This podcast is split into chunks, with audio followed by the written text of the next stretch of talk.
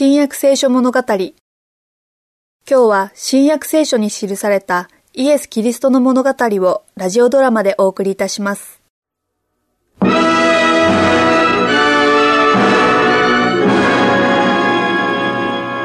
子は死んだのですか、先生。いや。どうなったのですか？発作だと思います。チューブの発作でしょう。動けますか？首から下は動かせないでしょう。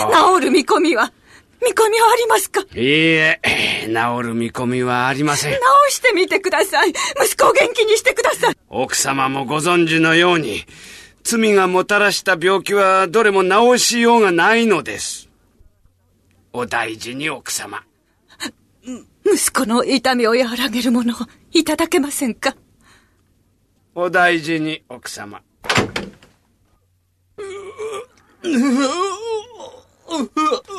私の言ってることがわかるかい？え、え、え、お母さん。動けるかい？頑張ってやってごらん。目を開けてごらん。入った口を開けてごらん。できるじゃないの。今度は手を動かしてごらん。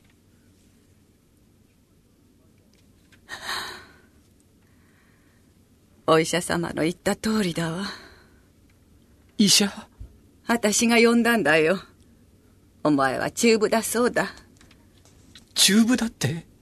でも、首から下だけだよ。見込みは、治る見込みは？お医者様はないと言いましたが。チューブは罪の結果です。治りません。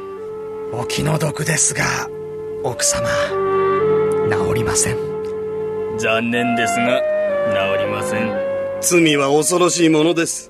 お気の毒です。治りません。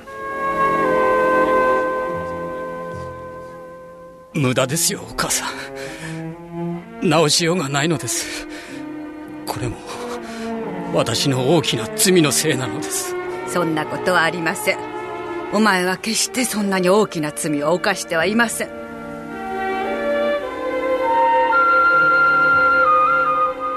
友達が来られたよ。お前にぜひ会いたいって言われて。友達が？こんにちは。気分はどうですか？こんにちは。今日は良いお天気ですね。天気も良くなければ気分も良くないよ君が元気を出して、気分が良くなればと思っているんだが。無駄なことはやめてください。絶望すればするほど気分が悪くなるから。かすかな。だけど望みがあるのだ。望み？本当に望みがあるのだ。イエスというナザレの人が、目の見えない人や足の悪い人、それに大勢の人々を治しているのだ。その人のことは聞いている。その人のところへ行ったらどうだ？きっと行く価値があると思うよ。その人のところへ？僕が？僕たちが連れて行ってあげるよ。4人で。もう話はついている。とにかく、行ってみる価値はある。さあ、行こう。ひとまず、外へ出てもらえないか。一人でそれについて考えさせてくれ。決心がついたら、また呼ぶから。よし。わかった。待とう。誰もが、イエスなら私を治せるだろうと言っている。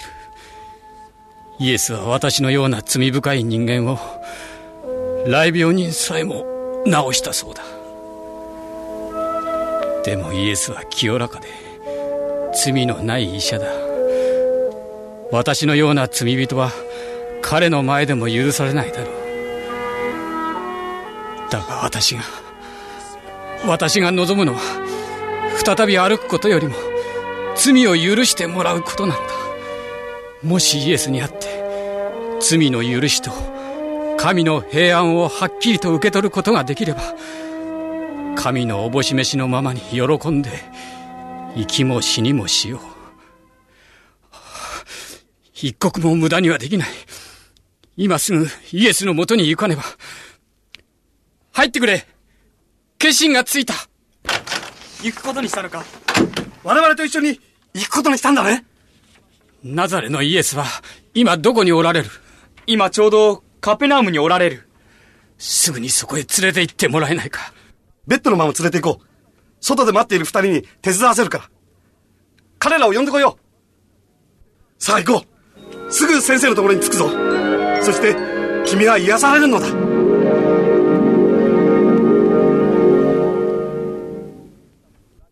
ダメだ。ベッドをイエス様のおられるところへは愚か、戸のそばへすら運ぶこともできない。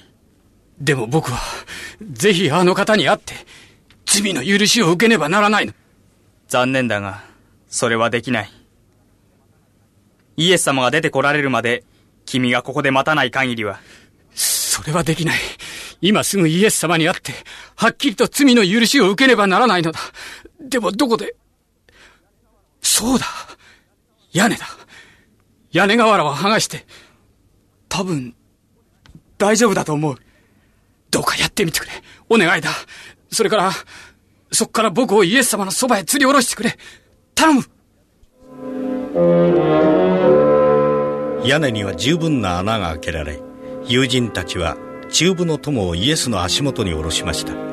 説教は中断され、イエスの周りに座っていた弟子たちやパリサイ人たちや、そのすぐ後ろにいた立法学者たちは、イエスが何をするのだろうかと思いながら、この光景に目を注いでいましたパリサイ人たちは自分たちに助けを求めたのがまさにこの男であり自分たちが彼に何の希望や同情を示さなかったことをはっきりと思い出しました。